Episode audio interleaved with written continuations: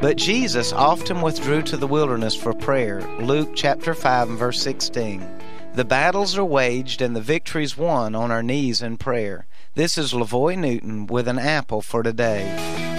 This is an eye opening revelation. If Jesus, who is the Son of God, needed to get away to spend time in prayer to maintain a life of victory, then how much more do you and I need to pray? Are you facing a battle today? Are you in need of peace or direction for your life? If so, I want to encourage you to pray about it. You've worried about it long enough. Pray today and expect to meet with the God of heaven when you pray. Lord Jesus, hear and answer the prayers of those calling out on you right now. Show them that you're the true God by answering them today. An Apple for Today is a daily word of encouragement by pastor and author Lavoy Newton. More resources and encouragement are available at anapplefortoday.com.